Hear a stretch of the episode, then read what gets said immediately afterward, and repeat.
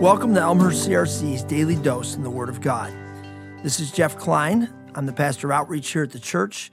Today is Friday, January 20. I'll be reading from Hebrews 10, verses 12 and then 19 through 22. But our high priest offered himself to God as a single sacrifice for sins, good for all time. Then he sat down in the place of honor at God's right hand.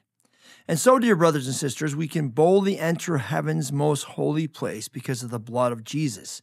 By his death, Jesus opened a new and life giving way through the curtain into the most holy place. And since we have a great high priest who rules over God's house, let us go right into the presence of God with sincere hearts, fully trusting him.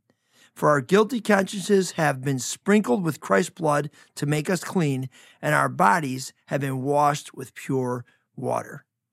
During Old Testament times, it was established that a sacrifice, a blood sacrifice, was required in order to pay for sin.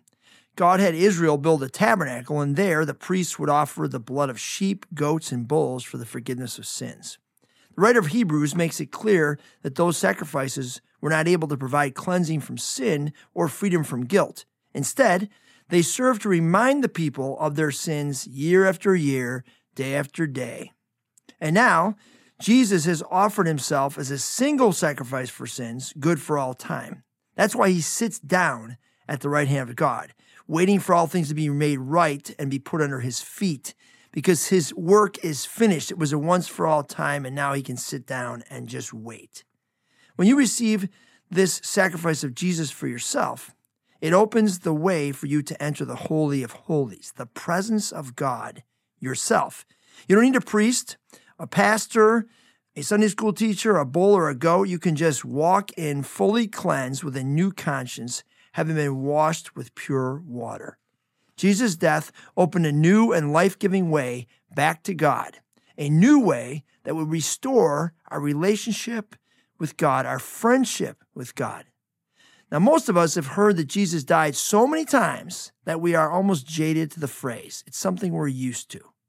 When's the last time you took some time to meditate on this cosmic, universe healing, soul healing work Jesus did on the cross. Let's pray. Lord Jesus, we thank you for your sacrifice, your once for all sacrifice for our sins. We thank you for cleansing us. We mostly thank you, God and Jesus, that you have opened the way for us to be back in your presence and to talk with you as friends face to face. Help us to grasp this more completely through the power of your Holy Spirit. In your name, Jesus, we pray. Amen.